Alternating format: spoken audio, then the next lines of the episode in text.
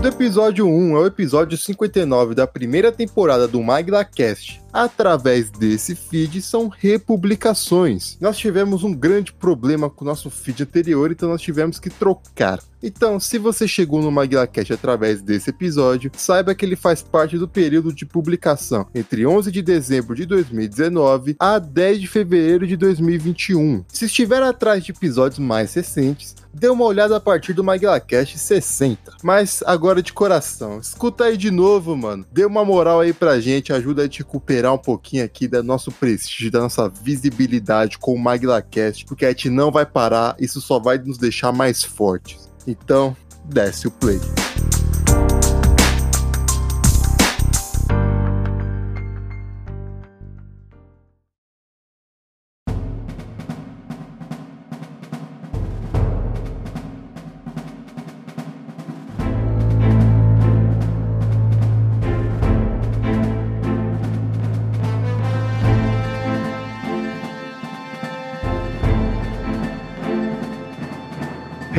Hey pessoal, sejam bem-vindos ao 32º MaglaCast, o 32º de Mundos. Eu sou o Alone falando pra lá de Bagdá e a culpa é toda dos turcos. Aqui é o Jabulô, diretamente de Cotia. Eu não entendo por que fazer uma guerra por causa de refrigerante ruim. Nossa, eu ia falar disso aí mesmo. Aqui é o Fernando de São Paulo. Morte ao Império Americano. Eita! porra. Falar aí, aqui é o Pedrão, diretamente de Indaiatuba, e hoje eu vim pra discutir com dois, quer dizer, com uma família só, vim discutir com os Bush hoje. Cacete. Ô, Fernando, pode dar uma declaração dessa. Eu quero viver amanhã, cara. Exato, cara. NSA tá ouvindo aqui o programa. Não, mas aí eu, eu dou uma aliviada no programa. Entendi. Bom, a gente tá com esse rancor todo da família Bush, porque hoje nós estamos aqui para falar dos 30 anos da Guerra do Golfo, o porquê ela aconteceu, como ela aconteceu, o que aconteceu depois que ela aconteceu, tudo isso e muito mais, mas antes já vou. Recadinhos.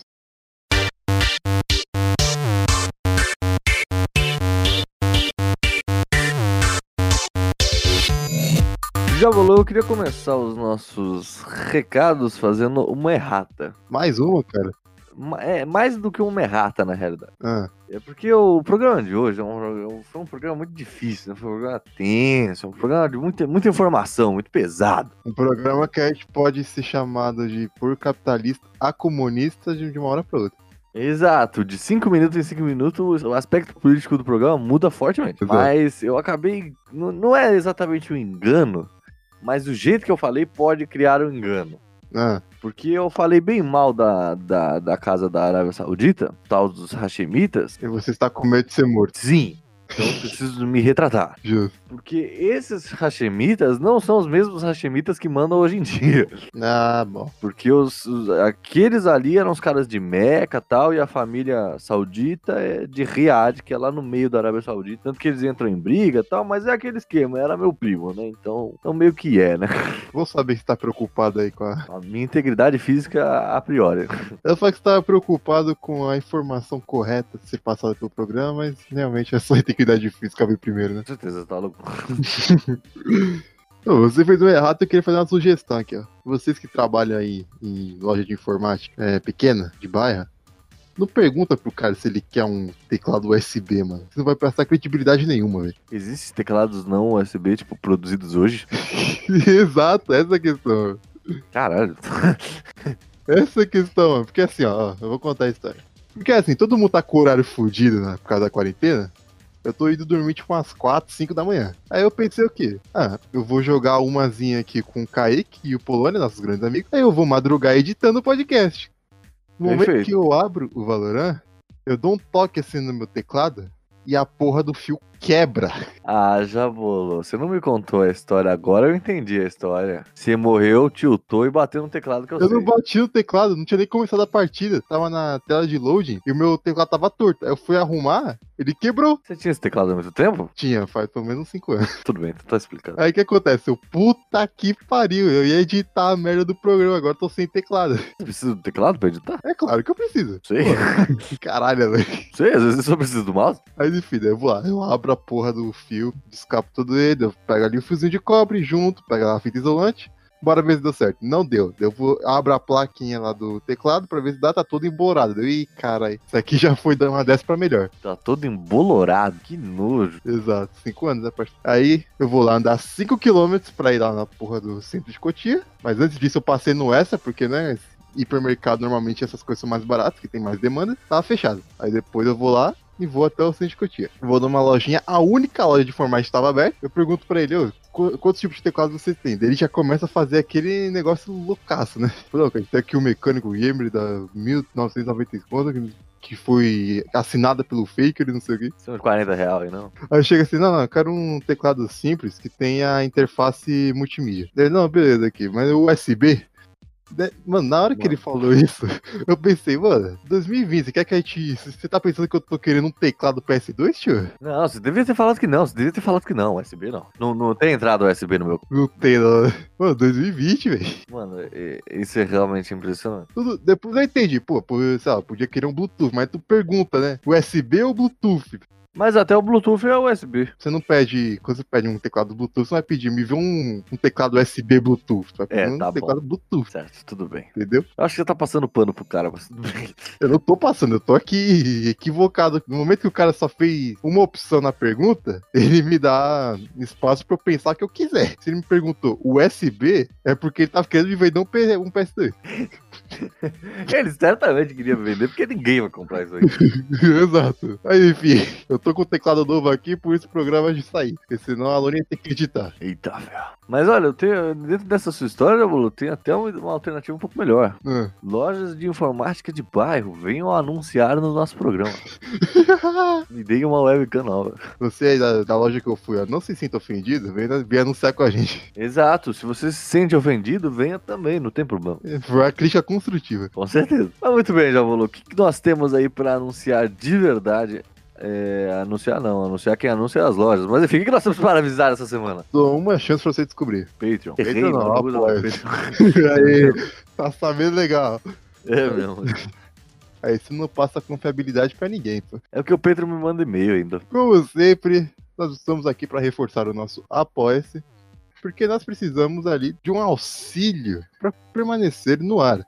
É claro que se você quiser auxiliar da forma mais tradicional possível e da forma mais fácil também, você pode indicar o programa pro seu amigo, pro seu familiar, pro seu papagaio, periquito, para seja lá quem for, para ouvir nosso programa maravilhoso que eu sei que você gosta, não estaria aqui. Mas para você que quer colaborar de uma forma mais direta, nós temos lá o apoia.se barra MaglaCast, Hoje nós estamos lá com as nossas metas para essa temporada. Muito importante isso. Nós temos uma página inteira ali totalmente escrita de uma forma muito esperta e inteligente, com muitos especialistas que não estavam zoando nem um pouquinho na hora de fazer o texto. Nada. Cuidado, para auxiliar você na hora da contribuição. Então você tem as tiers para escolher manda-chuva, guarda-belo e batatinhas. Exatamente, Javolo. Nós estamos com uma página muito intuitiva e muito bem feitinha lá no Apoia-se para você não ficar com nenhuma dúvida na hora de nos apoiar, porque lembrando, nós precisamos desse apoio não só para garantir a manutenção do programa, mas com a evolução deles. E como você bem falou, nós estamos com metas novas, projetos novos. E esses projetos requerem ajuda de vocês, é claro, né? Exatamente, né? Porque me ajuda a te ajudar. Me ajuda a Você te quer se ajudar. divertir? A gente precisa de recursos para fazer você se divertir. Quem quer rir, tem Eu não que tô fazer. uma casa de swing. Como é que é? não, não, deixa quieto. Tá. Mas justamente a contribuição ela serve especificamente, assim, mais importante, majoritariamente, melhor dizendo, para pagar os nossos agregadores. Porque aí você pode pensar, pô, estou ouvindo no YouTube, o YouTube eu não pago nada, é verdade, mas nós não estamos só no YouTube, nós estamos no SoundCloud, no Spotify, no YouTube, como você já bem sabe, e em menor escala no Deezer. E claro que se você tiver algum outro agregador da sua preferência, né? Ah, eu não uso nenhum desses, não sei o que, tudo bem. Então, mande uma mensagem pra gente, que a gente vê o que dá pra fazer, se dá pra colocar o MaguilaCast lá também. E como é que eles mandam essa mensagem pra nós? Falou? Você pode nos mandar ali no arroba MaguilaCast no Instagram e no Twitter. Sendo que no Instagram você sempre vai ter ali o teaser do programa da semana que você pode compartilhar com seus amigos de forma mais fácil. Exatamente, sempre com conteúdos exclusivos para a rede social. Não, não, nem sempre, mas conteúdos exclusivos para o Instagram de vez em quando. Exatamente, exatamente. Sem mais delongas, fique com o programa. E Cia, não nos ataque.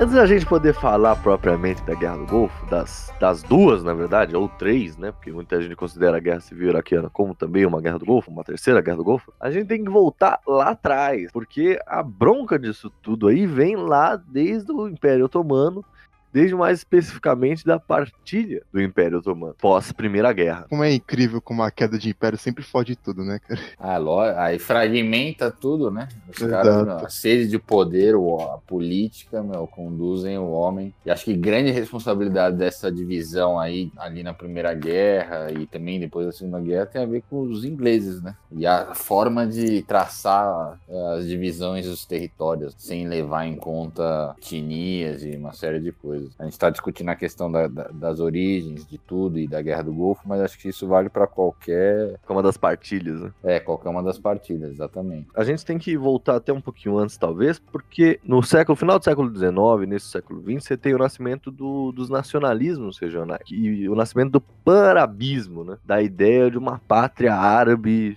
totalmente unida, um lar para os árabes, tal, todos os árabes ali em união, em várias etnias vão ter os seus movimentos pan, né, pan-nacionais, e isso vai ser um problema pro, pro Império Otomano, já no final do Império Otomano, né, ele vai ser conhecido como o homem doente da Europa, por causa dos diversos nacionalismos que ele não sabia como corrigir ali. E essa questão da divisão é muito importante mesmo, mas é uma divisão até mais do que territorial, talvez, porque o sultão do Império Otomano era o califa do Islã, e quando ele cai, o, até hoje, o, o título de califa, ou seja, que seria tipo o papa, vai, entre aspas enormes, Uhum. é, tá vago para esse mundo árabe que vai ter uma divisão aí com o nacionalismo, né? Nós somos só muçulmanos, nós somos árabes. Vai vai tá vago e vai dar problema até hoje na guerra civil iraquiana que a gente vai comentar depois. O problema era justamente isso, de você ter um- uma sede vacante do, do título de califa. É, mas pois bem, o realmente o Império Inglês ele dividiu ali no meio a Síria, o Levante, né, o Iraque e tal. E mais um problema maior ainda, ele dividiu o Kuwait do resto do Iraque. Sim. E com isso, o Iraque perdeu ali a entrada pro mar, que era algo muito preocupante pra eles, né? Exato, e não existia Kuwait e Iraque, era tudo a Mesopotâmia otomana. Então, quando você tem essa divisão das coisas, a galera que vivia ali se sente quebrada, quer dizer, se sente quebrada por um motivo muito claro. A gente bota muito na culpa da traição dos ingleses e dos franceses, né, na partilha, porque eles não criaram o Estado árabe lá que eles prometeram, lá aquela história do Lawrence da Arábia e tudo aquilo mais. Só que boa culpa disso são dos da Arábia Saudita. A Arábia Saudita sempre se colocou contrária a essa união para que ela pudesse fazer a união. E foi justamente o que aconteceu. Você tem essa partilha de vários estados, porque um foi para cada filho do, do xerife, né, o xerife ou xarife, enfim, o governante ali de Meca. E cada, fi cada filho dele ganhou um território. Cada filho dele foi mandado pro reino do Iraque inicialmente, depois pro o reino da Jordânia, que é até hoje. O outro ficou na Arábia Saudita. O outro foi, acho que foi pro Egito, enfim. Então vo- você teve um lobby saudita para que os sauditas fizessem a união através de um até uma partilha familiar ali da Arábia, que deu no que deu. Acho que era para eles era interessante, assim, fragmentar é interessante para você ter o controle e manipular, né, as partes. Ainda mais porque ele foi escolhendo quem devia mandar em tal lugar. Então acho que é, isso eu já acho que já era uma forma anterior de uma estratégia anterior mesmo, acho que sei lá, de, desde quando, mas de você descentralizar o poder, evitar que surjam de repente um rival é, equivalente e poder manipular de acordo com seus interesses, né? Acho que isso é uma coisa antiga que existia antes, que foi feito pela Arábia Saudita, como o Guilherme mencionou. A gente vai falar isso mais para frente, com certeza. Mas isso vai sendo trabalhado sempre pelas potências, não só regionais, mas na, é, mundiais, de acordo com os interesses, seus interesses e, com, e manipulando, né? Conforme pode ter algo, receber algo em troca. né? Até porque a gente, como a gente sabe, a gente está falando de uma região muito rica em termos de petróleo e com uma tradição cultural milenária, em práticas comerciais e tudo, né? É, e vale lembrar que a Arábia Saudita faz isso até hoje, né? Porque depois, quando a gente for falar né, da, da Segunda Guerra do Golfo, quando eles falam que o Saddam estava financiando o terrorismo mundial, A Arábia Saudita faz isso abertamente, ninguém fala nada. É, exato, exato. Não, é, assim, não sei se é um spoiler ou mais pra frente, é, depois a gente retoma também, porque esse é um debate que não se acaba tão cedo. Os Estados Unidos condenam, né, assim, seus rivais, mas, assim, são seus aliados também não, não são flor que se cheire na região, né, assim, não são exemplo de nada, né. As justificativas que servem para derrubar certos governos não valem para outros, né? as mesmas justificativas. Isso em qualquer medo americano, né? Mas bom, vamos lá mais para frente falar disso. At this hour, American and coalition forces are in the early stages of military operations to disarm Iraq, to free its people, and to defend the world from grave danger. De dentro desse contexto, né, dessa disputa entre os os panárabes e aqueles que queriam uma união ali pelo um, talvez um novo califado, que é mais ou menos o que se tenta fazer até hoje, né? A gente tem a, a instituição de uma nova ideologia que vai ser justamente o batismo, né? O socialismo panárabe. O renascimento, né? Como é o Baath, é renascer, né? Ressurgimento, renascimento. Cara, é, é, é engraçado isso, porque o, o batismo ele nasceu ali como, como uma, uma estrutura ali de. Não é laicização a palavra correta correta, mas é. Tem uma outra palavra. Mais flexível, assim? pouco mais tolerante. Sim, mas é, é uma outra, é uma outra. Bom, enfim, ele, ele, não vinha numa, numa, numa pegada religiosa, né? Apesar de, de respeitar todas as questões do Islã ali presentes, mas ele vinha justamente numa questão étnica mesmo. Era mais pan-árabe do que pan-islã. Né? Quando que se firma o pan-arabismo ou o batismo? É 45 mesmo ou é antes, um pouco depois? Porque a Liga, a Liga Árabe ocorre em 45. Mas a Liga Árabe, ela já é consequência do, de diversos movimentos baafs que já tinham. Uhum. Então tem que ser antes. Uma coisa que eu, que eu gostei, que eu descobri estudando para isso, me preparando para a conversa de hoje, foi a, são as, as cores né, do pan-arabismo. Achei o máximo isso. Que é o vermelho, o preto, o branco e o verde. Cada um tem a sua. Ah, sim, dos vários países tem isso aí. Né? Tem essa cor, né, nas bandeiras. É, o, a Jordânia, o Kuwait, a Palestina, o Sudão, o Emirados Árabes Unidos, o Iraque, ainda tem a Síria, a, a atual bandeira da Líbia, o Iêmen, o próprio Egito tem o vermelho, o preto e o branco tricolor. Só para acrescentar aqui, a origem do batismo, dos primeiros partidos assim formados, em 39. Ó, você vê, no começo da Segunda Guerra. Interessante, hein? Os panárabes, eles se posicionaram, principalmente as autoridades palestinas, os embriões das, das atuais autoridades palestinas, se posicionaram favoráveis à Alemanha durante a Segunda Guerra, por ser justamente contrária aos ingleses e contrária aos judeus. Porque o, são os ingleses que, que defendem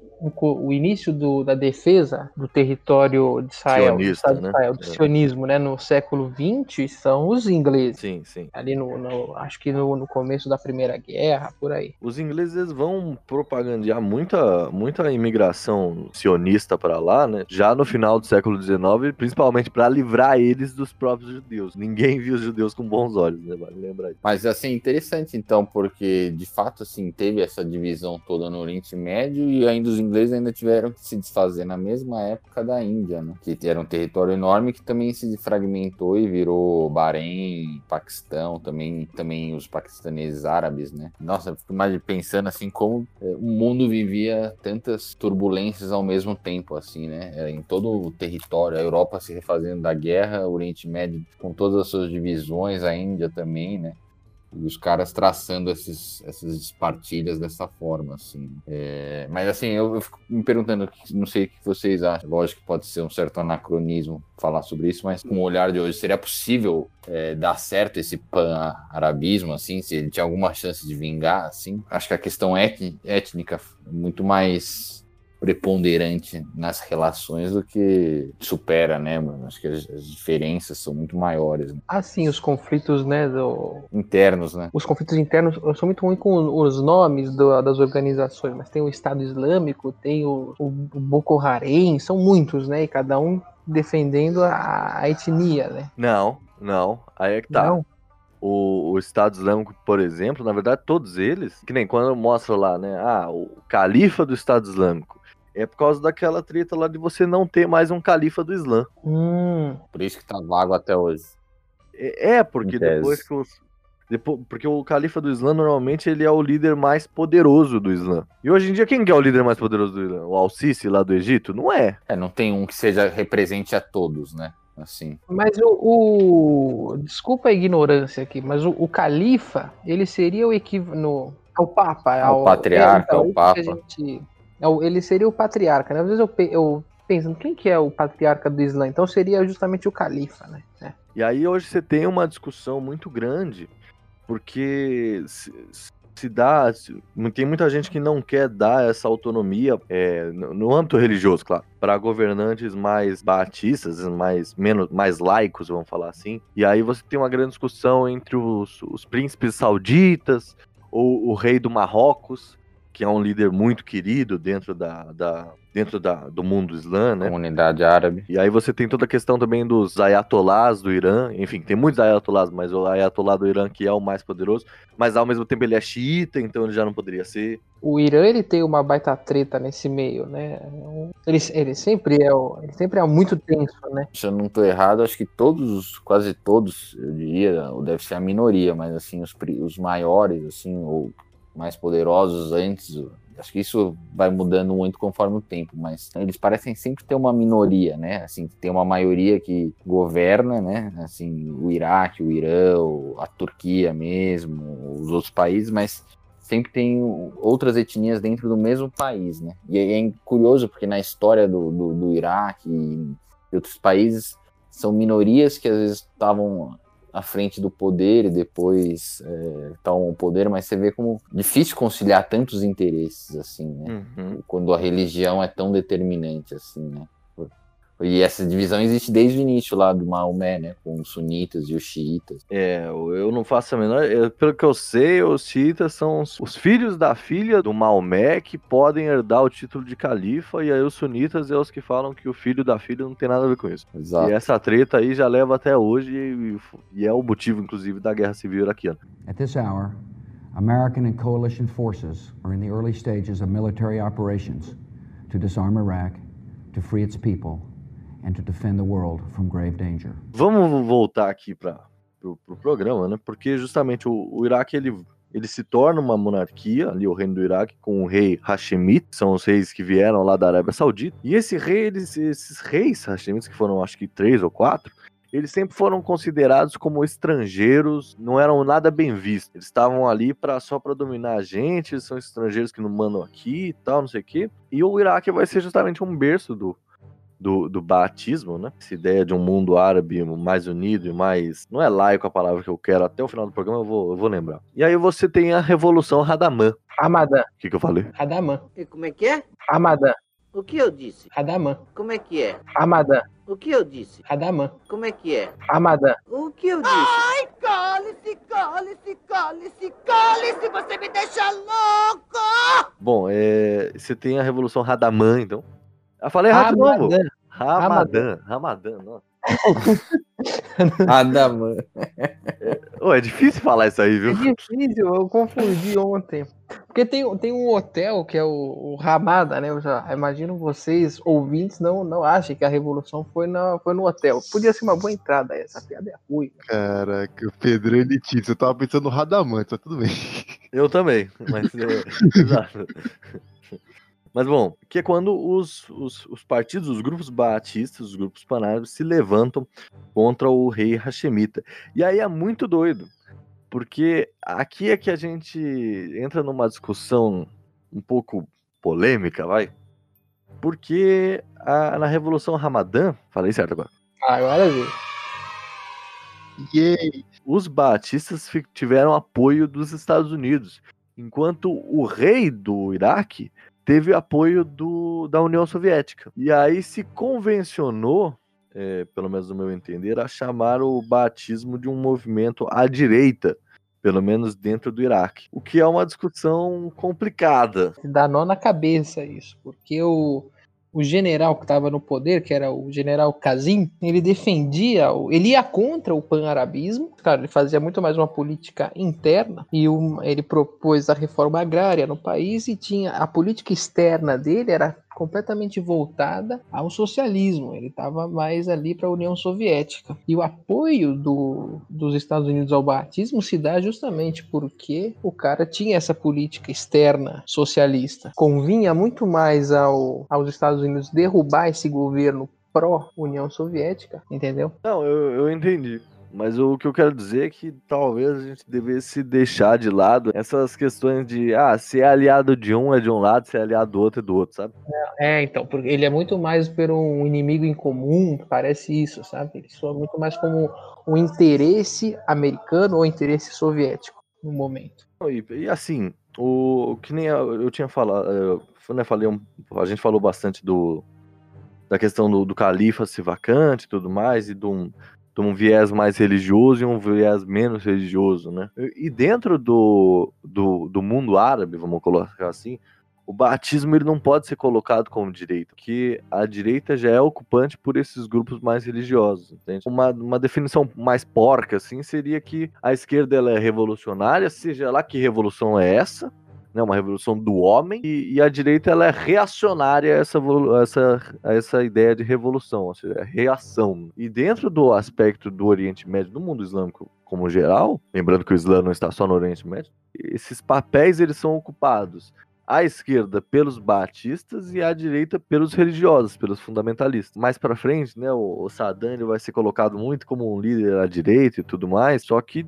dentro do aspecto político dele ele não estava à direita. Mas, por exemplo, o, o Khomeini na, no Irã, nessa lógica, ele seria a direita, direita certeza. do ponto de vista religioso, mas do ponto de vista governamental, não sei se ele está à direita. Pelo menos ele, ele parece à esquerda dos Estados Unidos, por exemplo. Não sei, é, uma, é um ponto curioso. Só para concluir, a gente tem uma imagem de, uma, de um Irã sendo um país fechado, pra, mas a, a realidade é que, assim, tem um amigo que trabalha com turismo, ele já foi algumas vezes para o Irã e falou que meu, o Irã é um país muito legal, assim, e culturalmente muito rico, assim. Tem um, um conservadorismo e tal, mas assim, tem muito da imagem que chega para o Brasil e, e, é vendida pelos Estados Unidos, pelo mundo em relação ao Irã. Diferente do que a gente acha, o Irã é, é oficialmente uma democracia, né? Apesar de ser uma teocracia, né? Você tem um líder supremo, você tem eleições livres e tranquilas. Exato. Pra... Eu lembrei de uma vez, para mudar um pouco de assunto, uma vez um professor na aula de história ele falou: Quem que manda no Irã? Ele fez uma pergunta assim, aí eu só ouvi meu amigo, a igreja. Pô, meu, como assim a igreja? Não, a igreja é de lá. Eu não, é, os mas é a igreja de lá, assim. O raciocínio do cara não estava equivocado, mas a resposta foi engraçada. A resposta foi engraçada. Era melhor ter falado da mesquita, né? É, é a religião, mas ele quis.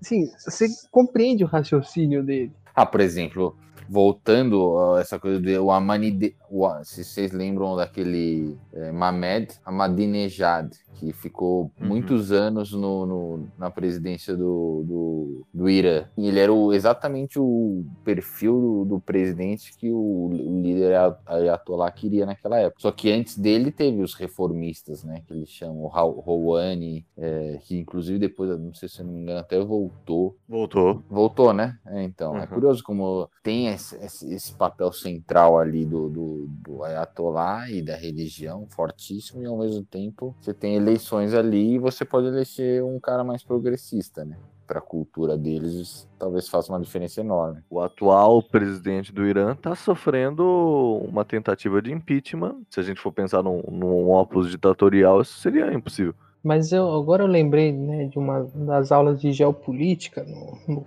no ensino médio. Aí, claro, você, pega um pouco da, do, no Oriente Médio, as tensões do Oriente Médio, mas principalmente quando a gente fala de Guerra Fria, aí o professor falava, o professor falou assim: uma questão geopolítica que não pode ser colocada nessa batalha direita-esquerda são as revoltas do mundo árabe. O que é verdade, embora agora a gente tenha visto né, do apoio da União Soviética dos Estados Unidos para cada lado, mas mesmo assim assim não é uma. Você não pode jogar direto nesse, nesse esquema esquerda-direita. É algo muito é. mais. É, é, muito único deles, né? Ele envolve uma questão religiosa que é muito mais forte. Com certeza. Ah. E uma disputa de, como o Fernando falou no início, uma disputa de recursos é, como o petróleo, que vai muito além.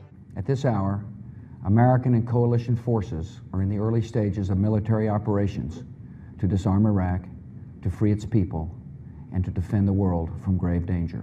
Mas ne- nessa discussão do, do partido do Baath, ser esquerda ou direita que o Alone propôs aqui, ontem eu estava conversando com ele, o, o- o partido Baath é um partido enorme, né? É um partido forte ainda? O Iraque eu acho que talvez não, mas na Síria, sim. Geograficamente eu vou mudar o nosso contexto, mas você tem partidos, não, não, por favor, gente, não façam essa relação direta. É muito, mais, é muito maior do que isso. Na América do Sul, América do Norte até, nós temos partidos no poder que eles são tão grandes que eles são os famosos pega-tudo, né? O, o justicialista, você. O, o, o que, que é o peronismo? Você não. É difícil descrever. o- Todo mundo é peronista, né? Todo mundo. Ó, É. Uma, uma reportagem da Globo News que é sensacional, que o, Ma- o vice do, do Macri era peronista, o Fernandes é um peronista moderado, porém de esquerda. Aí você tem o Partido Revolucionário Institucional na- no México, que é o- a maior zona, né, a ditadura perfeita. Você tem o Partido Liberal na Colômbia, que são, PRI? agora o, o PRI, né, no México. Na Colômbia, você tem um. Agora, para quem gosta de assistir aquele Narcos, você tem essa contradição. Esse partido ele é esquerda ou direita, mas mesmo assim ele luta contra os interesses americanos dentro do país dele, que é mais ou menos muitas vezes o que os países árabes fazem, né? Bizarro mesmo, só o Brasil com 35 partidos. Assim, 32, mas, mas né? Mas tem quem manda tudo é o PMDB. o exemplo que é o MDB, né? Que é o, o grande centrão. Agora já não é mais MDB, né? É o DEM. Agora é o né? Centrão. O MDB se desfez, ele é meio parte do Centrão, meio não é. É o MDB, o DEM. A salada de o fruta brasileira, essa, bem brasileira. essa. PSL. é. Cara, isso é, isso é coisa de partidos, que nem você falou, Pedro, isso é coisa de partidos muito grandes e muito antigos. Que eles mudam a cara deles conforme os anos e não tem. É, um, é quase orgânica essa mudança. E é mais ou menos justamente o que vai acontecer com, com o Partido Baath no, no Iraque. Mas a figura mais importante né, do nosso programa aqui, sem dúvida nenhuma, vai ser um sujeito que vai surgir dentro do Partido Baath, que é o Saddam Hussein. Não, ele- o, Saddam, o Saddam Hussein ele, ele, ele fazia parte da minoria do Iraque, né? E é curioso como ele A minoria poder, sunita, né? né? Sunita no poder. Não, no Iraque a minoria sunita ou é É xiita? sunita. é Só que, sunita. a- só que os sunitas são maioria, né? No Oriente Médio. Sim, mas no Iraque acho que eles, eles eram minoria e ele consegue chegar ao poder e é, é curioso por- porque ele fica tantos anos no poder e consegue submeter uma maioria, né? Assim, lógico, com apoio de, de potências externas e tal, é, manipulando o jogo de interesses a todo momento e tal, mas é, é- não deixa de ser curioso, né? Assim, que um levante tenha demorado tanto tempo, assim, né? E aí você entende um pouco melhor, inclusive, com o Irã, né? Assim, é, que era, que tem maioria xiita, né? Um pouco da base aí dessa do tema principal do- da conversa de hoje, né? No Com Golfo. certeza. Porque o, a, a guerra do Golfo ela acontece quase que por consequência da guerra Irã-Iraque. Que a guerra Irã-Iraque foi Exato. uma guerra de dois países xiitas, mas com um governo sunita, no caso do Saddam. Uma guerra que foi financiada pela Arábia Saudita e pelo Kuwait. Exato, financiada, tipo, financia... o, o Iraque ele fez dívidas. O Iraque se sentia ter feito dívida, que realmente aconteceu, fez dívidas com a Arábia Saudita e com os Estados Unidos para lutar uma guerra que não era deles, para lutar oito anos com o Irã e não mudar um centímetro de fronteira. Então, quer dizer, foi uma guerra à toa que quebrou a economia do país. Teve um vencedor Eu acho que teve um armistício dos dois lados, porque dos dois lados, né? É. Foi anos 80, né? foi 84, foi, foi bem quando tava acabando a ditadura aqui, começou a guerra lá. É. Cara, isso é, isso é muito. Isso é muito doido, porque hoje, hoje quando a gente pensa nos, nos players, vai, do Oriente Médio, a gente pensa no Irã e na Arábia Saudita. Mas nesse momento não era. Nesse momento era o Iraque e a Turquia.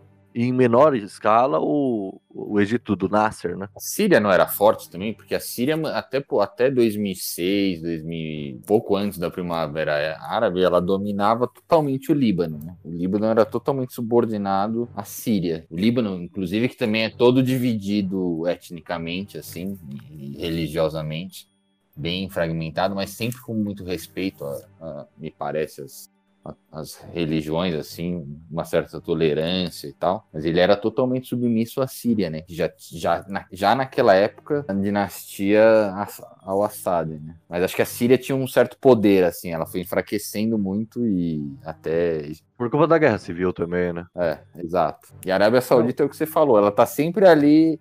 de- você vê lá de trás, você mencionou aquele como- falando é, no início do programa. E você vê que ela sempre com muito poder, com muito jogo de cintura ali, negocia ela toda basicamente sunita, né? Aliás, não é, não é nem sunita. Ela não é a maioria sunita? Eu acho que é. Então, ela é o Arrabita, Ah, que, é uma, que é, uma, é, é uma versão do sunismo que os outros países sunistas não gostam, que é que é, que é, é basicamente mais, mais fechado e coloca os, os príncipes sauditas como, como califas. É basicamente isso. Califas. É, então, aí você vê assim, que uma hora eles apoiam um, assim, politicamente, você vê que eles jogam só com interesse nas questões econômicas e dos recursos naturais mesmo, né? do- Sempre olhando deles, né? É, exato, sempre com um olhar bem pro próprio umbigo, assim, né? Então, Arábia Saudita e Estados Unidos estão sempre juntos, né? Desde sempre. Desde sempre. Desde sempre, né? E o curioso é que o Osama era saudita, provavelmente deve ter visto bem de perto as consequências, né, dessas relações todas e não que justifique, mas é, você entende mais ou menos qual foi o caminho para despertar nele o ódio que ele tinha. é, Isso, em isso depois, quando a gente for falar da, da Segunda Guerra do Golfo, isso vai ficar mais visível. Mas é, o Osama é um, é um caso clássico justamente porque de início ele era aliado americano lutando contra os soviéticos, porque ele achava que o comunismo era a grande ameaça pro Oriente Médio, né, pro mundo, pro Islã. Só que depois, quando depois no final da Segunda Guerra, da, da, da Primeira Guerra do Golfo, quer dizer, ele começa a ver que, pô, tem muitas bases americanas aqui. Então quem tá, né, quem tá acabando com o Islã é na verdade os americanos. Então tem esse- americanos. essa troca de, de posicionamento, vamos colocar assim. falando um pouco também sobre a questão da guerra do, do, do Irã e do Iraque, é, a revolução no Irã, né? Pouco antes da guerra, né? Que talvez sem essa revolução no Irã nem tivesse, provavelmente nem teria guerra depois, né? A guerra ela foi armada justamente porque teve a revolução, né? Porque o Iraque, o Irã era um grande aliado dos Estados Unidos ali. Exatamente. Tem até aquele filme clássico lá, aquele Argo, né? Sobre a invasão da, da embaixada americana. Ah, esse filme é muito louco, é, pode crer. At this hour, American and coalition forces are in the early stages of military operations to disarm Iraq, to free its people, and to defend the world from grave danger. Essa, essa ten- a tensão iraniana, ela pode ser vista assim como uma, uma introdução para entender todos esses conflitos? Não, com certeza. Pra gente já poder entrar na, na, na própria na Primeira Guerra do Golfo, a invasão do Kuwait existe exatamente por causa disso. Porque, como, como eu disse, né, o Iraque se sentia tendo lutado uma guerra que não era deles, que não deu certo, contraiu um monte de dívidas, e aí a Arábia Saudita e os Estados Unidos apertam o cinto assim da dívida, né? Falam, ó, vocês têm que pagar. E eles falam, ó, pra gente conseguir pagar, a gente precisa de mais entrada pro mar. Eles falam não, o Iraque fala sim, e o Iraque entra no Kuwait sem mais nem menos. O preço do petróleo também é algo muito importante nessa invasão. Porque como o Kuwait estava é, produzindo muito, mas muito petróleo, a queda dos barris de petróleo fudeu muito a economia do Iraque, que estava tentando ali se reerguer. É, eu fico imaginando que qualquer abalo nessas economias do ponto de vista do petróleo mexe com o mundo inteiro. O Pepe. É, é, exato. Se lá tá instável por conta de uma guerra, isso provoca um- uma avalanche no- nos mercados, assim, no mercado financeiro mundial, nas bolsas. O impacto é, meu, gigantesco, assim.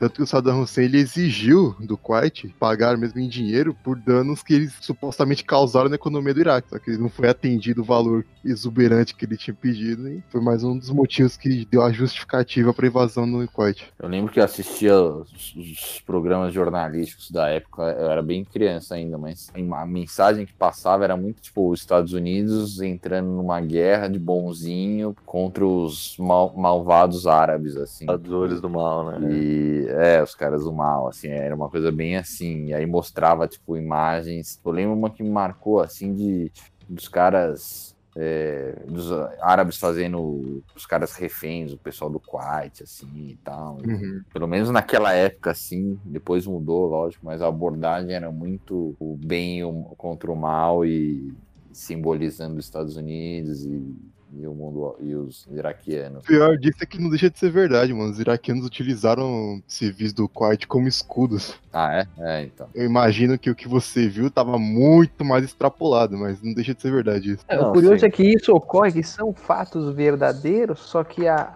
a maneira que os Estados Unidos retrata isso é justamente que eles não estão fazendo nada, né, de, de- mal. Exato, que eles são os policiais do mundo. Isso.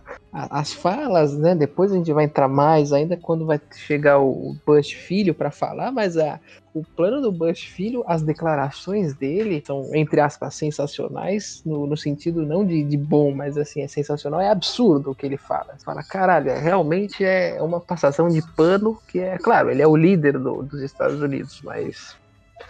Mas, é vocês bizarro, acham, por né? exemplo, que, que os Estados Unidos realmente precisavam, né? A Segunda Guerra contra o Iraque tem o contexto do, do World, World Trade Center, mas no- na primeira, vocês acham que de fato precisava de, daque- dessa investida americana ali?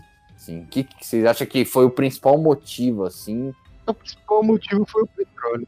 petróleo, mas, né? mas o, Mas, assim, o- não podia pressionar de outra forma? Porque, meu, você pensar no, no contexto do mundo, na época, o, o muro já tinha acabado, a União So- Soviética já tinha se esfacelado. Tipo, os Estados mas, Unidos. mas já- é exatamente isso, tava- Fernando. Porque o, o final da guerra da Guerra Fria e essa, e essa, essa vitória, entre aspas, enormes, né, da, da democracia liberal, ela vem acompanhada esses anos, no- final dos anos 80 e início dos anos 90, vem acompanhada de um monte de guerras menores. A gente tem lá a guerra da Chechênia, é, guerra nos países do leste europeu, tem guerra contra o Equador e o Balcãs. Peru aqui, guerra nos Balcãs, é, a guerra, a guerra do, do, do Golfo, a primeira guerra do Golfo. 91, né? A primeira guerra do Golfo. é, Então, 90, 91. Noven- mas isso vem 90, por uma, 91, uma né? motivação muito simples. Quando você quebra essa questão de, ah, ou você tá do lado soviético, ou você tá do lado americano, ou você é a terceira via, não, terceira via não, olha, terceiro mundista, é, você quebra hegemonias. Você quebrou, assim, uma união internacional, vamos falar assim, que você não tem mais um inimigo único. E as É, democracias liberais, elas têm essa questão de, de- dos, dos blocos se verem muito cada um o seu. Você não- já não tem mais um inimigo. E aí o, e esses, esses pequenos países começam a entrar em guerra justamente porque cada um estava vendo o seu. E pra mim, essa. É claro que, como a gente vai falar, né, a ONU ela tenta fazer várias vezes a paz ali mais, mais pacífica. Mas pra mim fica claro a o tamanho da coalizão internacional só por causa do Kuwait. E lembrando, o Kuwait nem é. O Kuwait ele, ele tem essa, essa, essa cara de produtor de, de petróleo muito grande, porque ele realmente produz muito petróleo, mas ele não é nem um dos maiores Mas é um produtores de petróleo. de merda, né? Exato. É, é. E aí você tem uma mega coalizão internacional com o Império Britânico e Estados Unidos e tudo mais, só por causa dele. É justamente para você se colocar aqui, ó, É uma nós guerra aqui... fabricada, né? E Não, e mais do que isso, nós é que mandamos agora, é a nova ordem mundial que nem o Bush vai falar. É, é é a no- nova ordem mundial É e a verdade. vari- como você ressaltou, a atuação do Império Britânico, que é, na é- a época a primeira-ministra era Margaret Thatcher, que é a- uma das é, mensageiras, podemos dizer, do neoliberalismo. Então é, é é sacramentar essa nova ordem, o domínio neoliberal. La mama del, del liberalismo. O cara adora fa- falar da Margaret, os caras da direita, os liberais. E aí é, é sacramentar esse poder e é como aquele. Claro, agora já ficou manjado, como já falamos da, da nova do, da nova ordem mundial, mas é o que a, a tese do Francis Fukuyama, né? Que é uma que é ridícula, mas que é o fim da história, né? É Assim, é curioso porque os Estados Unidos foi lá, né? Saiu como assim, como vencedor da guerra, né? Assim, não conseguiu matar, destruir o Saddam, mas saiu como o grande vitorioso da guerra. Lógico que tinha seus interesses, mas foi lá lutar uma guerra que não era dele e depois quis, liberdade. repi- quis repetir isso na Somália e se fudeu, né? A gente tá esquecendo de um pequeno detalhe. No momento que o Saddam Hussein invade Kuwait, ele começa a apontar as armas para a Arábia Saudita. Então a luta não foi só pelo Kuwait também, né? A Arábia Saudita é o maior amiguinho do Ocidente ali no Oriente Médio. Não tinha como eles, eles aceitarem uma provocação É. direta para eles, né? Evidente. Mas assim, evidente. eles podiam lutar entre eles, né? Por que, que os Estados Unidos tinham que se meter, como sempre, numa guerra dos outros, né? Essa, essa postura de querer ser o xerife do mundo é complicado. Às vezes dá certo, às vezes não dá, né? Isso é verdade porque a União Soviética, ela, ela, por exemplo, ela falou tudo bem, não vou fazer nada. que ela realmente não faz, que ela não podia fazer, Uhum. mas ela vende armamento pro Iraque pra caramba, e até hoje, na verdade. É, como Rússia, né? Então Uhum. ela não entrou na guerra oficialmente, mas ela tava fornecendo armamento. Ela sempre forneceu arma- armamento com os Estados Unidos também, mas me parece que não tô falando que seja bom ou melhor assim, mas ela- você vê que ela tem uma outra abordagem nos conflitos que afetam os interesses dela, né? Porque você pensar, como, como o Guilherme mencionou, naquele final dos anos 80, início dos anos 90, guerra pipocando no mundo inteiro, nos Balcãs do lado ali, na Chechênia, toda aquela região ali próxima da, da União Soviética, depois Rússia, né? Eles interferiam e tal, assim, mas me parece que é uma outra abordagem em relação aos Estados Unidos, assim, talvez mais nas interferências nas regiões de fronteira, nas, nos países próximos ali, e que tinham interesses diretos com russos, mas eu acho que é, ir lutar uma outra guerra, assim, tipo, essa, co- essa coisa dos Estados Unidos, assim, ir lutar uma guerra, tipo, no Vietnã, depois ir lutar uma guerra no, no, no Iraque, é, depois ir no Iraque, assim, deslocar grandes tropas para regiões tão distantes, assim, né? Não sei se, ah, não, não vejo a Rússia fazendo isso, assim, não, não lembro, assim, de nenhum caso, assim, lógico, ali na Europa, no, no- nos países ali do- dos Balcãs, ah, Afeganistão, né, verdade. Mas assim, de outra forma também, né? Mais ou menos, né? Não Porque eles botaram não tem, não tem bolzinho nessa história, né? Ah, mas assim, não, é, não foi um deslocamento maciço, assim, né? E é, é gozado porque É gozado. o cara vai começar. Não, não pode mais falar esse negócio, ainda mais na frente do Guilherme. Mas é, é Aí curioso. você invoca a porque- quinta série, mano. Não pode. Então, uma da- é, é uma das maiores. ah, essa primeira guerra do Golfo, ela é uma, uma das maiores campanhas militares da história, né? Sim. Na história moderna aí. E é uma. Tava lendo aqui, é uma revolução é, no armamento. São bombas inteligentes e uma revolução, sobretudo, dos aviões. É aquele avião. É, Diabolo, você que manja disso, né? Você. O Stealth. Sim, o bombardeiro Stealth, o F-117, sim. Só a arquitetura do F-117 você vê que é algo diferente, né, mano? Mas feio pra caralho, né? Não, mas ele, tipo, ele, ele tem cantos retos, mano. Não parece que é algo feito daqui, tá ligado? É, mas é muito feio, assim, parece tipo um rato, assim, gigante. Um negócio meio, sei lá, um bicho, assim, não parece um avião tradicional. É justamente esse design tosco dele que quebra as ondas de radares. Ele é registrado de uma forma diferente de um avião tradicional. Só que esse design também tem problemas, porque ele não é nem um pouco aerodinâmico. é. Dizem que é difícil pra cacete você pilotar um avião desse. E ele foi altamente utilizado tanto no Escudo do Deserto, que foi a operação para a defesa da fronteira da Arábia Saudita com o Kuwait e o Iraque, tanto na operação da tanto na continuidade, que era a Tempestade do Deserto, que foi o avanço das tropas da coalizão. Ah, interessante isso, meu. Ah, não, peraí, perdão, perdão, perdão. O F-117 é um caça de ataque, o bombardeiro é o B-2 Spirit, mas os dois são stealth, então nessa questão de design do objetivo deles é quase o mesmo. Eu, eu também gostava quando era criança de avião, aí eu lembro muito do- dos. de ne- nessa fase dos anos 80, é, de- final dos. Depois da guerra do, do Vietnã e tal, era muito F-14, F-16, Sim, F-18. sim. O Mirage ainda tava Ele- muito Mirage utilizado. também. O F-22 também era um, já é moderno, modernete, né? O F-22, ele tem a sua nova versão, que é o F-22 Raptor, que é o primeiro caça de quinta geração. Aí o F-22 de quarta geração não foi utilizado na primeira guerra do Golfo, porque ele é de 96, mano. Então não teve como. Ah, ainda não foi. Ah, surgiu depois. Uma Sim. boa. Foi nessa guerra também que teve o uso das baterias antiaéreas de defesa que operavam mísseis Patriots, né? Que eles derrubavam aeronaves e outros mísseis também. Derrubou muito míssil Scud de origem soviética que era operado pelo Iraque. Hum, E se eu não me engano, também foi a primeira operação em campo do M1 Abrams, que é tipo o principal blindado pesado dos americanos. É o main battle tank do- dos americanos, até hoje. Ah, aquele, aquele famoso, pode É, o famosão, o gigante, tá ligado? At this hour, American and coalition forces are in the early stages of military operations to disarm Iraq, to free its people, and to defend the world from grave danger. Quanto tempo durou a guerra final? Não, a guerra não durou nem seis meses. Foi. Foi, foi de agosto de 90 até fevereiro de 91. Que foi com o cessar-fogo, né? E foi um negócio, foi, foi um 7x1, né? Podemos dizer. Foi um 7x1, foi um Mas, 7x1. mas que é, vamos, foi 5x1, porque eram cinco países, né? Foi 7x1, mas Saddam continua ali, né? Firme, até depois ser, ser, ser sido escolhido como bode expiatório do, da, da, da segunda invasão ao Iraque, né? Sim, até dá pra falar, depois a gente vai discutir isso, claro. É, mas até dá pra falar que realmente ele tava financiando terrorismo, mas ele não era o único. É, não era o único. O cara tava fazendo o jogo dele ali, né? Os Estados Unidos também financiam terrorismo. É, sim. É o terrorismo dos outros. É, exatamente. Na Turquia lá, os caras também, ó, você vê, os caras querem quer que tenha o Kurdistão. Pra, não quer que o Kurdistão, por exemplo, tenha sua liberdade. Tem que ter os caras revoltados ali para poder controlar. É, a- como a gente já mencionou, a tática de dividir para governar. Dividir pra conquistar. É, é, exatamente.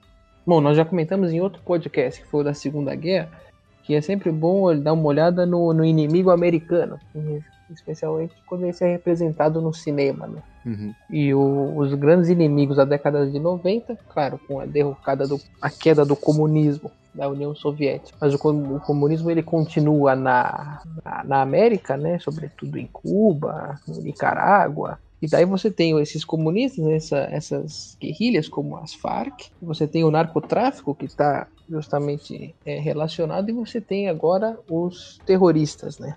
Não, não os terroristas, os terroristas são mais pra frente, mas você tem o, mundo árabe, né? Como um grande inimigo também, os ditadores árabes que ameaçam a democracia americana. Aspas. Mas isso fica mais forte com o Bush, filho, né? Pô, os caras foram agredidos no próprio território, era uma, mexer, era uma algo que tinha muito com o orgulho americano, assim, e você precisava dar uma satisfação pro público, né? Então o cara, meu, saiu falando um monte de coisa, um monte de abobrinha, e criando mil fantasmas, e a, a mídia estimulando isso e tal, e aí, enfim, acabou, sei lá, na época provavelmente ele devia ter o apoio para fazer assim, o apoio da maioria da população americana e provavelmente de outros países para mesmo sem, sem, sem provas, sem documentos legais, para invadir o Iraque e derrubar o Saddam. né? Depois, inclusive, depois tem até matéria que fala que não tinha nada, né? Não, Encontrou mas não tinha coisa. mesmo. Não tinha. Olha essa, essa frase do, do Bush, filho, né? Tem o, é, o- é que os dois são muito importantes para essa. Mas estamos falando do Bush filho, que acho que é mais importante Eu ainda. queria né? colocar só uma coisa aqui que eu gosto do Bush Pai porque ele aparece naquele episódio dos Simpsons. Acho que ele era muito melhor que o, que o filho, né? Assim, é, e, é melhor no sentido de carisma também. Diz que ele era um cara engraçado. Ah, o filho era meu, sem carisma e fazia piada sem graça e Burro, né? Parece que era um meio um cara meio meio sem sem assim, ele deu sorte de ganhar ali e porque também tinha o desgaste do, do- dos anos Clinton e, e aí o cara não conseguiu vencer, mas mas também foi aquela eleição super disputada, né? Não sei se É, e contou com o empurrãozinho do irmão dele na Flórida. Exatamente, o, o- teve, mas assim, foi, aconteceu a mesma coisa que o Trump agora, assim, que acho que o Coisa teve mais votos, o Al Gore, mas assim, na, na, na- na conta ali dos delegados e tal, é, acabou o Bush sendo eleito, assim, mas se eu não me engano o Al Gore até teve mais votos. O Al Gore também que não é flor que se tira. O desgaste da, da- dos oito anos do, do Clinton e, e toda, Uhum. toda a crise lá, que Mônica Levinsky, Garganta Profunda e tudo, né? Na, na Flórida, que teve esse problema da eleição, né? Contextualizando a eleição, e o governo. E pediram, os democratas pediram recontagem de votos na Flórida, porque acharam que tinha alguma coisa estranha. E o governador da Flórida era justamente o Jeb Bush, que é irmão do, do Bush, e não, e não deixou, né? Ele falou, não. No meu estado ninguém vai mexer, a eleição é essa. Deu a vitória pro, pro filho. Então é uma, é uma eleição. Pode ser que ele tenha ganho honestamente, pode ser, mas, mas é, é estranho, né? É polêmico. Por profissão, né? Por profissão, assim, por, por formação, melhor dizendo, o Bush filho é historiador. Ah, é? É. Ah, é? E- mas ele Você tem, que não assim, aprendeu reza nada. a lenda que ele, que ele estudou onde ele estudou, acho que ele fez Yale graças ao- aos contatinhos. Se não fosse o Bush pai, assim, ele é um cara burro. Ele também teve alguma mamata.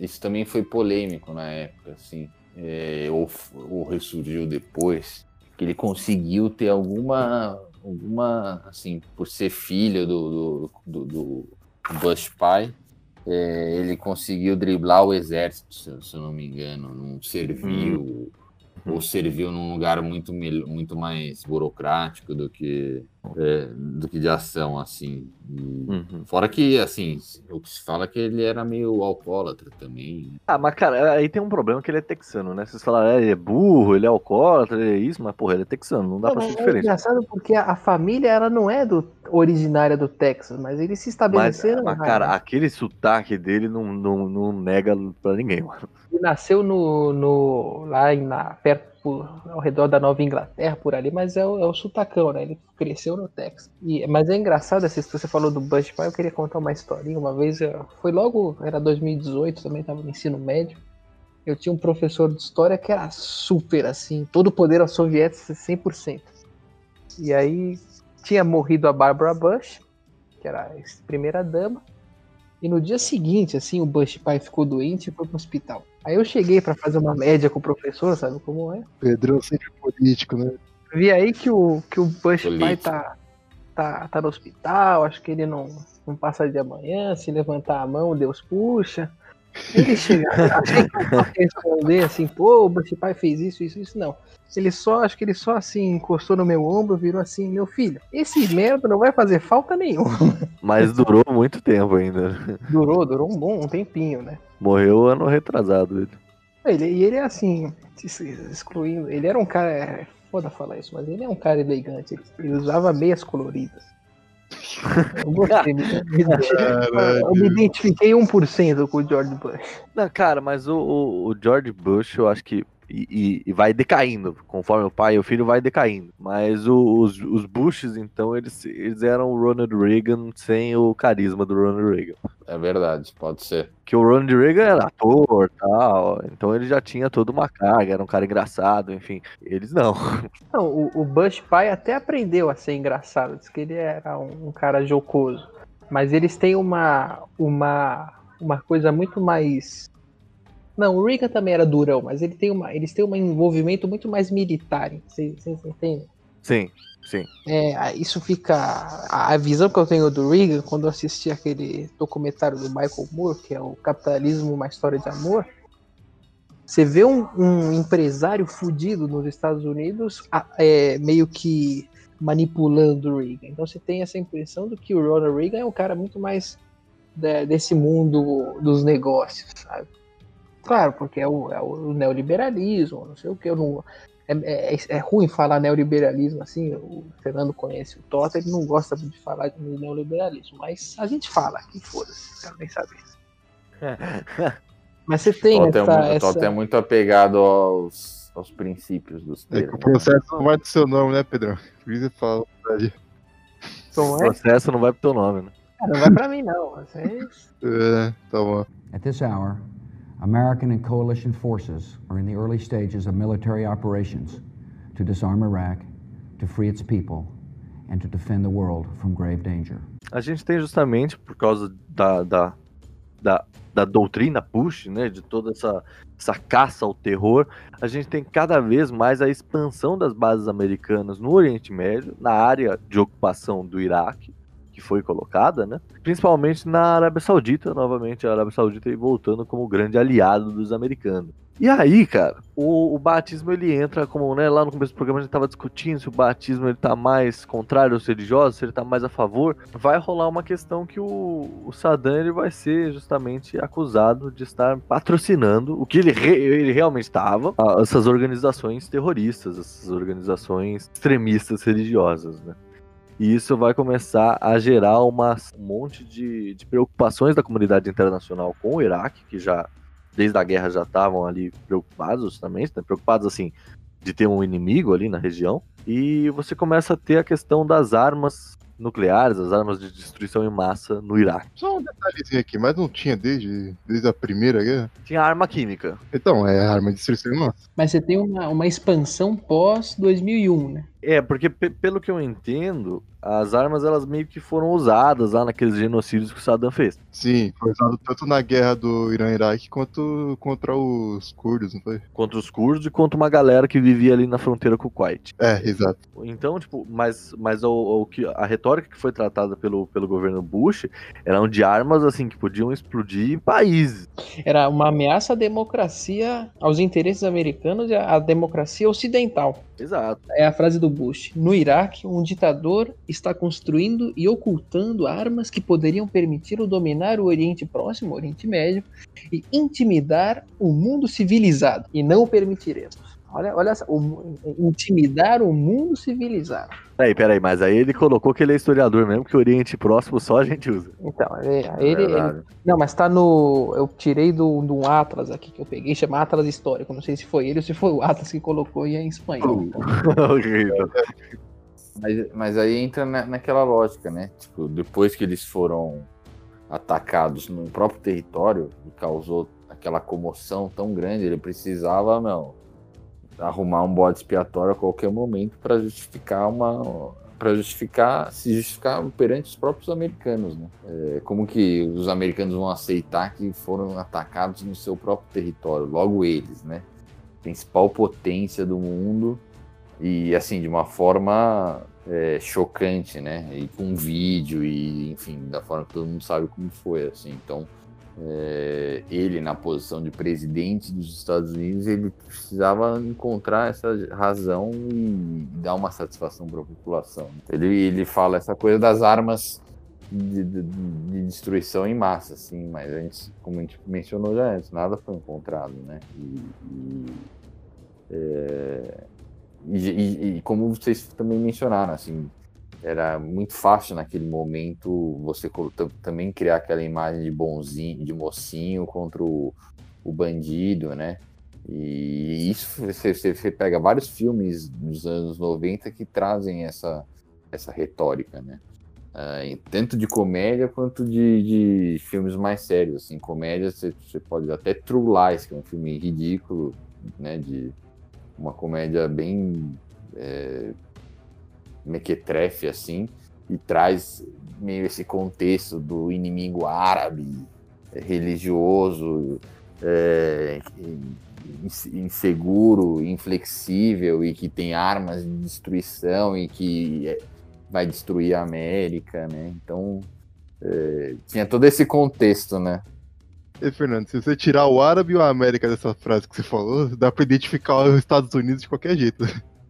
Em qualquer momento É, da história. qualquer momento da história dá pra identificar. Você tira essas duas É, palavras, aí. inimigo poderoso, com armas de destruição em massa, inflexível, religioso, Estados Unidos. É só que Exato. Os Estados Unidos ele acusa os outros, ele, pra, ele pratica o que ele acusa os outros, assim, de, de fazer. Né? É, é engraçado essa a frase que o Fernando falou, que o Diabolô falou, é, né, complementou com essa. Quantos presidentes americanos em pronunciamento oficial já devem ter falado desse inimigo externo irredutível? Você vê todos os presidentes falando isso, né? Você imagina todos. ou Obelix, no caso aí, né? Os irredutíveis gauleses. Cara, é, my, my fellow Americans, we have a common enemy. Toda vez. Porque Democrata a ou gente, não. tá, a gente tá falando mal do Bush porque era o Bush que era na época. Mas o, a, a, a Líbia foi destruída pelo, pelo governo Obama e o cara me ganha Nobel da Paz. É. exato. É, É não, e isso. o próprio, a própria investida na Somália já era o Clinton já também. É independente de, de, de democrata ou, ou- republicano Ou o Vietnã, Vietnã também, Lyndon Johnson era o quê? Democrata, não é? era democrata. E o. Lyndon Johnson que, né, falam, pelo menos é o que mostra naquela série The Crown que eu adoro, que ele ficava falando, eu não vou ser o primeiro presidente americano a perder uma guerra. E se fudeu. Não, bom, no É que papel isso não ele acabou no governo dele, É. mas. Eu ia falar Sim. do o, o Johnson, por mais que Acabou ele no Nixon, seja um, um democrata texano, que já ele é antes de democrata ele é texano. Ele já tem um conservadorismo no, no sangue. Entendi. Mas, mas Enraizado. mesmo assim, todos eles, independente, claro, você tem uma maciçudez maior dos republicanos em, em relação à política externa, mas na verdade a política externa americana sempre tem essa, essa soberania e o grande inimigo em comum. Sim. Faz parte, né? O Inventar Obama, um quando. O Obama foi o presidente que mais, um dos presidentes que mais autorizou bombardeio na Oriente Média. Quando ele saiu, como que o pessoal chamava? Ele era o famoso Santo Filho da Puta. Santo filho da puta. É, É, pra foi- você é ser irônico. presidente americano, você tem que, meu, né? Ah, não. Acho que é bem isso que o Pedrão falou. Você tem que ser o santo. Como é que é? Santo Filho santo filho da puta. Porque, meu, pra você negociar e todos os interesses e atender os interesses da sociedade americana, né? Virou tradição, né? É tradicional. Tem que autorizar um bombardeio no Oriente Médio, senão você não é um bom presidente. foge um pouco do tema aqui, mas tem uma professora, uma historiadora, esqueci, acho que é de alguma universidade americana, que agora eu esqueci. Eu até compartilhei, se não me engano, com você no grupo da sala. Fala que, meu, o Trump só surgiu, só, só elegeram o Trump porque existiu um cara como o Obama antes. Assim. Não que o Obama fosse um cara de esquerda, ou. Não, simplesmente porque existiu um, um cara negro que foi eleito e, a- e parte da sociedade branca ficou temerosa de que com isso, entendeu? E re- reagiu dessa forma, elegendo o, o Trump, né? E se- se- se- sem o Obama, talvez o Trump nu- nunca tivesse chegado lá, entendeu? Não, e, e Sim, assim, vale. É o novo Tea Party, que era comandado. O Trump era integrante nessa turma do, de Wall Ah. Street, bilionária, não se conforma. Que tem uma coisa que a gente às vezes passa batido, mas. Mas você sabe qual que é o nome do meio do Obama, né? É Barack Hussein Obama. Quê? É, É. Imagina o cara vencer uma eleição com esse sobrenome. Não, não dá. Tem, não dá. uma, tem aquele filme. Ele mandou é um- tirar isso aí, né? Não, é Barack, Barack, Barack H. Obama. porque ele era muito bom também de, re- de retórica, de discurso, e também porque também tinha os desgaste dos oito anos de governo Bush, filho, né? Com tudo que Então, na, que né, isso tinha essa questão. Na, assim. na democracia americana é muito comum você ter essa rotatividade entre os democratas e os republicanos. Muito comum você ter dois, dois governos democratas, depois dois governos republicanos e, e assim vai. Sim, sem dúvida. Não, Acho que é o o- desgaste é- natural, assim, né? Tô com a leve impressão que a gente saiu um pouquinho assim do, do assunto. É, a gente, a gente saiu um pouco, mas é. Saiu um. Não, completamente. mas, mas tem a É, saiu relação. completamente. mas o, a coisa do Obama, rapidinho, é só contar. É o continuismo, né? É. É o. Tem um filme que chama O Boyhood, que ele acompanha, né? O cara acompanha o crescimento do moleque, uma puta produção. E aí ele- eles estão no Texas, o moleque é texano, eles estão fazendo propaganda pro Obama, e aí eles chegam na casa daqueles velhos durões do, do Texas, assim.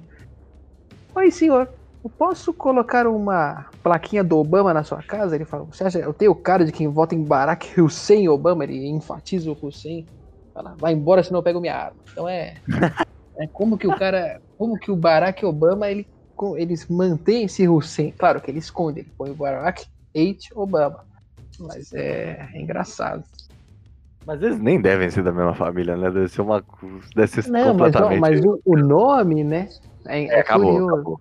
At this hour, American and coalition forces are in the early stages of military operations to disarm Iraq, to free its people, and to defend the world from grave danger. a Segunda Guerra do Golfo, né? Se a primeira eles não conseguem acabar com o Saddam, na, na segunda eles conseguem. Justamente tem uma coalizão, uma nova coalizão internacional liderada pelos Estados Unidos, a mando da ONU, é importante pensar isso, porque não é uma guerra, né? A última guerra que os Estados Unidos entraram foi a guerra, foi a Segunda Guerra Mundial. Todas as outras foram é, mandatos da ONU. Para a democracia por aí. Exato. É, enfim, mas eles conseguem capturar o Saddam que estava escondido, enfim. Saddam tem até umas fotos dele no Google, depois quem quiser procura aí. É um Saddam já gordo. Gordo assim sempre foi, mas mais gordo, meio acabado, barbudo pra caramba. Saddam Escobar.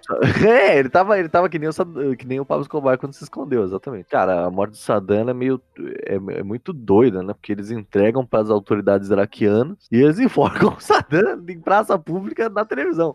Isso porque o mundo civilizado tinha, em tese, tomado, a- assumido o controle da situação. Né? Então, aí vai lá e enforca o cara, assim, em praça pública. né? É o oposto do discurso do, de civilização, né? O cara acho que foi julgado, mas assim, sem chance nenhuma de ter um julgamento assim, um pouco mais imparcial, né? Mas ele, é- ele é, é, entregam ele à corte iraquiana, né? Mas a cena mais impactante dessa Segunda Guerra do Golfo é a do é a queda do Saddam, mas simbolizada pela estátua em duas cenas. A estátua né, estátua cobrindo a cara, né, com a bandeira, os caras cobrindo a cara do Saddam com a bandeira americana, a bandeira estadunidense, antes que e depois a estátua caindo, né, a estátua derrubando, que é uma é uma tradição, né, do, do, do, do vencedor, né, derrubar a estátua. Uhum. Acho que esse é o, é o grande evento da- das guerras modernas, do período 2001. É, é legal essa eu, eu gosto muito dessa classificação, que é uma são a 2001 até os dias de hoje, né? Os dias de hoje começam em 2001.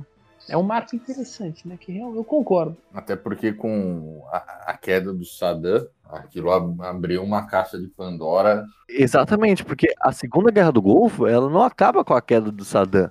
A queda do Saddam acontece no primeiro ano e a Guerra do Golfo vai até 2011. E ela se intensifica, né? Entre 2006 e 2007. Virou um ninho, né, de foco, né, de, de terroristas, né, de grupos Não, armados. e, e assim, o Saddam, ele realmente estava financiando é, terrorismo, então você tinha gente ali que já estava com dinheiro, ele realmente estava fazendo isso. Ali você tá rolando guerra civil na Síria, você tá rolando a, a guerra civil no Líbano, tá rolando insurgências palestinas, e tudo isso entrando com uma retórica religiosa de um novo califado, e é ali que você tem, inclusive, o nascimento do que depois vai ser o Estado Islâmico, né, que era o Estado Islâmico do Iraque e do Levante. E isso acontece por quê? Porque o Iraque, ele lembra que a gente tinha falado lá atrás? Ah, o Iraque ele é xiita, mas a minoria sunita que mandava no país. E agora não. Os xiitas vão mandar e a minoria sunita é que vai justamente se rebelar, que vão ser essas insurgências religiosas, né, como a Al-Qaeda, o Estado Islâmico e enfim, tantos outros. Exatamente. Tem, tem os grupos menores lá, nem eram assim, que só reivindicavam mais, mais autonomia mesmo, assim, né? Um Estado, enfim, não. que tinham medo de, de, de estar, depois de tantos anos, submetido aos xiitas, né?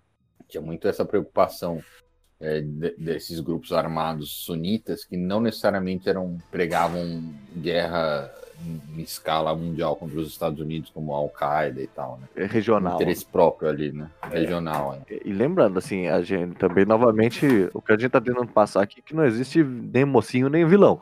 Porque o governo xiita iraquiano durante a guerra também matou curdo a rodo, matou um monte de vilarejo sunita lá, enfim, fez o diabo na terra também. Então, É como diz o, Brizola, é a luta do diabo contra coisa ruim. você tá tentando forçar isso aí, DJ? Em relação à Segunda Guerra do Golfo, antes tem a doutrina Bush, que também se acentua o conflito nessa época entre a ONU e os Estados Unidos, e tem uma figura que vai morrer em Bagdá, que eu só fui conhecer agora com, a, com o filme da Netflix, mas, mas o Fernando que já. Fernando, você consegue falar um pouco do Sérgio Vieira de Mello? Qual a relação dele? Ele é o cara da ONU, né? Que estava no Iraque à época. Aqui tem o filme Sérgio, né? Tem, então, mas Pô, ele, foi ruim, inclusive. tinha dois anos. e os, vocês tinham quantos? Cinco, seis? O Fernando, você que, que acompanhava já. Você, você entendeu, não tô te chamando de velho, mas você entendeu. Você que já tava na casa dos 30, Fernando. Que ano que foi? 2003. O, o Sérgio Vieira de Mello morre em 2003. É, eu tinha 19 anos, 18 para 19 anos. Olha lá, você vê. Tinha a idade de vocês. E, o, e ele era um cara, era o braço direito do Kofi Annan, e ele vai, ele briga, com, eu não terminei de ver o filme, mas ele, ele briga ali com as autoridades americanas, Vou dar um spoiler do final, então ele morre, viu? Ele morre, não, sei que ele morre. Mas né, explodem a embaixada. Só que essa briga da, dos Estados Unidos e, ONU já é antiga. Já é antiga, não, já. Assim, ela já era comum na época. né? Quem que ameaça a ti- a retirada da ONU de Nova York? É o Giuliani, né? É. Os Estados Unidos tá cagando pra ONU, quando a ONU traria os interesses deles. E principalmente nessa época, que era o, o Giuliani, prefeito, e o Bush, presidente. Coisa, a questão do atentado, então o medo do terror, ou a guerra ao terror e o medo ao terror fica maior. E tem uma historinha que é o, o, o Arafat, acho que foi quando ele foi, a, foi na ONU. Ele tá na, na ópera em Nova York, e no mesmo teatro. Não sei se era. Não, na mesma ópera tá o Giuliani. E o Giuliani manda o Arafat embora. Ele expulsa o Arafat da, Atrás dele tava lá dançando. Exato. As figuras de Nova York. At this hour, American and coalition forces are in the early stages of military operations to disarm Iraq, to free its people, and to defend the world from grave danger. E a- essas insurgências religiosas, né, como o mais famosão, né, que se- a Al-Qaeda já, já era velha, mas o mais famosão que vai ficar, que vai ser justamente a, o, o, o Estado Islâmico, ele vem justamente por essa questão da sectarização também desse novo governo é, iraquiano. Porque isso novamente já é uma. A gente voltando lá no começo do programa, que isso é novamente uma, um problema causado é, também, né? Pelo, pelo, pela herança turca. Porque o Império Otomano, voltando lá atrás, ele era um império teocrático. Então quem decidia as coisas era a autoridade religiosa. Por exemplo, numa discussão entre dois ortodoxos, quem ia resolver a, a, a disputa, quem ia ser o juiz, era o, o, patriarca ali da região. E no mundo islâmico é a mesma coisa, a autoridade islâmica, seja lá qual for, que eu não sei. Mas enfim, o imã, né? É, enfim, e aqui você você tem essa insurgência desses grupos que vão estar tá falando justamente isso. Ó. Olha, quem manda na gente não pode ser um governo sectário, com, com, essas, com essas jurisdições ocidentais. Quem manda na gente é, tem que ser uma autoridade religiosa. Quem faz a lei é, é nós. É, tanto que é um vespeiro, né? Você viu que quanto tempo demorou para eles conseguirem é, é, conciliar todos os interesses no Iraque, né? Depois que é, para eleger um, porque ninguém queria abrir mão, né? É, para eleger um primeiro-ministro e, e negociar todos os interesses. E aí, tipo, os, os representantes de dos sunitas, os representantes xiitas, das outras minorias, é, tipo, tentando, tipo, porque uma coisa é o cara, o líder político de lá e falar uma coisa, outra coisa é o, as, as milícias que, repre, que representam parte da, daqueles grupos agirem politicamente ali em determinado região do Iraque e tal. Então, às vezes o cara negocia uma coisa, mas ele não, ele não tinha é, soberania sobre os grupos armados que, que compartilhavam a mesma etnia que ele, né? Então, tipo, imagina, é um vespeiro assim, sem tamanho, demorou muito tempo. Eu lembro que, tipo, sempre lia bastante jornal naquela época na parte internacional e assim nunca conseguia eles não conseguiam achar um construir um consenso político para governar imagina controlar as milícias é, que atuavam contra e, e, explorando muito essa questão de ter um, um, país ocidental fazendo o que queria é, no Iraque, né? Então, puta vespeira, assim, né? Chance zero de dar certo, né? Não, e assim, eu falei, ah, a Segunda Guerra do Golfo ela dura até 2011, só que a, a guerra civil iraquiana, que muita gente chama de terceira guerra do Golfo, ela continua subsequente. Só acontece que a ONU sai dali, oficialmente? Uh, e, mas o, o, governo iraquiano continua tendo que lutar contra as insurgências, como o Estado Islâmico, né, que ficou mais famosão, e tantos outros. E que nem a guerra civil iraquiana acabou em 2017, no final de 2017, praticamente 2018. Então durou aí 15 anos de guerra ininterrupta. Não, e sem resolver, né? Não, beleza, agora vai ser assim, não vai ter mais. Você ficou com isso, eu fiquei com aquilo. Não, não acabou, mas acabou porque, enfim, desgaste, né? Depois também de tantos anos, assim, mas não teve um, né? Assim, pelo menos não me parece, né? E também é outra herança de, que, que acho que é fruto dessa invasão americana é a própria guerra na Síria, né? A Primavera Árabe, tudo isso tem um contexto também que é fruto que nasce das guerras do Golfo, né? Assim, e, de, e dessa postura americana, né? Com certeza. Lembrando, voltando a falar mal do, do Obama aqui, mas justamente a, a, Segunda Guerra do Golfo ela termina em 2011, que é quando os americanos saem da, do Iraque, claro, com exceção do, de uma outra base que eles têm lá, né? Mas as, o grosso das tropas saem. Só que. Deixou um milhão de armamento para trás deixa todo o armamento para trás e deixa, tipo, não resolveu o problema. Eles só saíram. Lavo minhas mãos.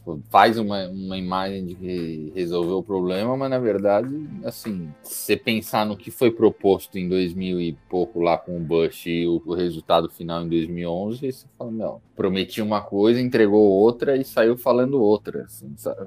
Aí você vê como decisões políticas elas selam um destino de muitas vidas, né? Por tanto tempo, né? Você falou, a Guerra Civil durou até 2017. É que a saída dos americanos meio que foi mais atrelada à opinião pública que estava caindo matando, principalmente quando teve aquele vazamento das filmagens no Iraque que, que saiu sim, de dentro do, do Pentágono. E a opinião pública caiu matando dentro daquilo. A, a, Dhabi, né?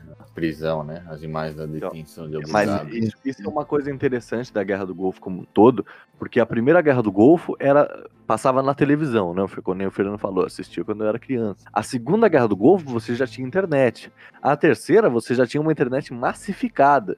Então a opinião pública, assim como na Guerra do Vietnã, por exemplo, foi muito importante, foi muito preponderante para o andar da guerra. Eu lembro que uma das campanhas para a reeleição do Obama era justamente que ele ia tirar as tropas do, do Iraque. E, o, o, e, o, e novamente, o Trump hoje usou, usou, usava a mesma retórica, né? O, os nossos garotos, né? O Your Boys, que ele falava que tinha que voltar as tropas do Oriente Médio para casa. Tanto, tanto a internet massificada que as filmagens é, das atrocidades que eram cometidas no Iraque caíram na internet, em fóruns de internet. Exato, aquela imagem da primeira guerra do Golfo acabou. Hum você ter justamente o inimigo do mal ali. Claro que com certeza o Estado Islâmico, ele, por, por, motivos óbvios e muito justos, foram colocados como os grandes vilões aí, né, da, dos últimos anos, que de certa forma realmente eram, mas não dá para falar que é o mocinho contra o vilão, é o vilão contra o outro vilão. Não existe, é, não existe mocinhos, né, cara? É, na mundo. E o Obama também não, é, não desativou, falou que ia desativar a prisão lá né, em Cuba, não é? Onde tem os Guantánamo, terroristas. Né? Guantánamo. É. O Obama Isso também é outra coisa bizarra. Que... O mundo inteiro sabe que meu, os caras têm uma prisão de é, restrita, rigorosa. Tipo, os caras em condições subhumanas lá. O mundo inteiro sabe que tem, sei lá, 50, 100 caras lá vivendo nessas condições sem um julgamento. E é isso aí, beleza. O cara foi terrorista. Mas assim, Será que desses 100 não pode ter um que sem querer, né? E, e, e, lembra, Guantánamo é para terroristas, mas, por exemplo, o... e isso foi até algumas gafes do, do, Trump ultimamente, porque você tem grupos que os Estados Unidos consideram como terroristas, só que nos países eles são considerados partidos políticos comuns. Que é o caso, por exemplo, do Líbano, onde o, uma, o Hezbollah. O Hezbollah no ah, Líbano, Hezbollah. eles são um partido político com, que faz parte do governo do Líbano. Inclusive, alguns ministros do atual governo do Líbano são do Hezbollah. E mais para os Estados Unidos, eles são considerados. É... O próprio Hamas, que governou a Palestina há tempo, depois ele perdeu o controle. Não, não sei se tá. Ele dividia. É, tipo, os caras também consideravam parte da autoridade palestina terrorista, o Hamas e tal, que era o primeiro da Palestina, embora a Palestina, o Estado não exista. E, né?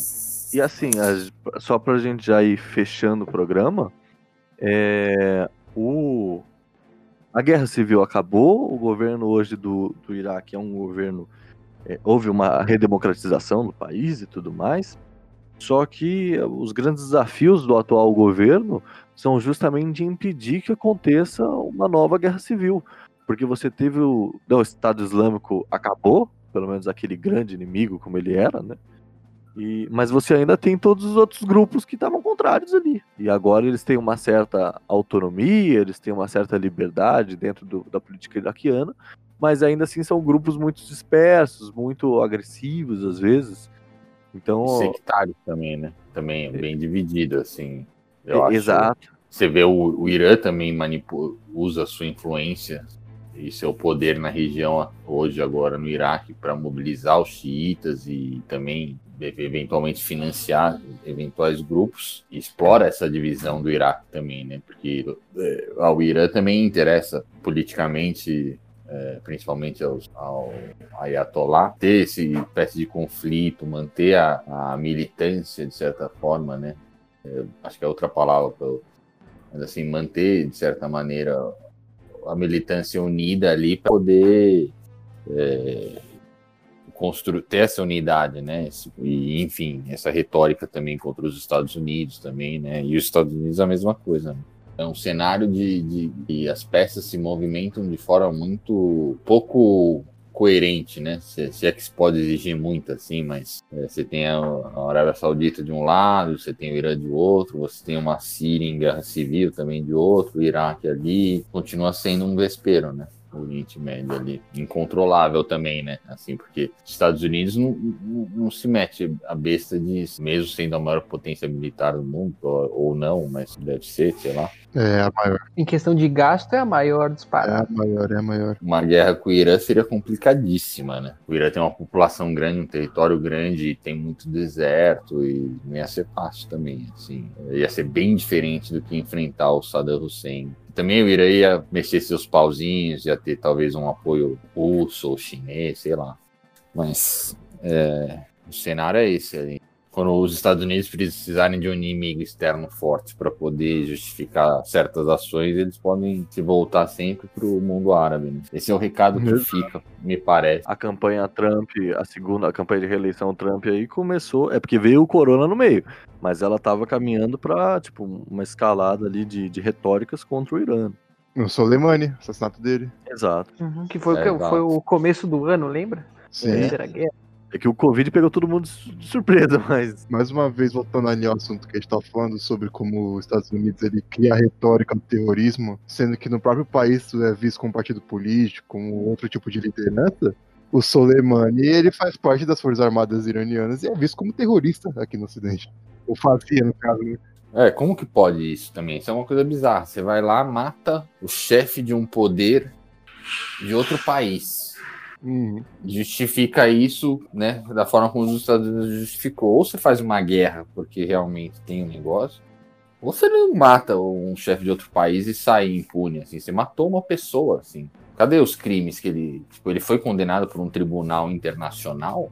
Não. Tipo, ele não foi condenado por um tribunal internacional foi condenado por um país, com base em investigações de um país, mas que, que, que civilização é essa que você não julga, você mata direto, assim? é a polícia do mundo. É. mano. Foda, Eu tá- acho que tá mais pra juiz dread, né? Juiz Dredd, Juiz Dredd. Essas Guantánamo, esse Suleimani, você vê até que ponto os caras, meu, se colocam mesmo nessa condição de xerife do mundo, né? Imagina, agora tá todo mundo com o celular bloqueado, velho, os caras vão investigar a nossa vida agora por uns dois meses, assim. Não, acabou perceber Cast. que a gente não é ameaça. Acabou de Não, depois de hoje, aqui, Se eu vocês, se vocês repararem alguém seguindo vocês na rua aí, fica esperto, velho. Maluco de sobretudo, né? Calor de 30 graus, o cara de sobretudo. Ah, mas eu já, eu já tive esse, esse momento de medo de perseguição. É sério, Pedro? Não, não, esse, é- esse é aqui, ó, o neurótico que acho que da, o pós-eleição do Bolsonaro deixou muita gente, inclusive eu, neurótico. Ah, sim. Imagina. E aí, fiquei. Aí uma vez eu tava comendo hambúrguer e chegou um cara assim de gravata, ele falava meio estranho. Eu falei, caralho. Falei, putz, será que eu tô sendo perseguido? Mas não, era mentira.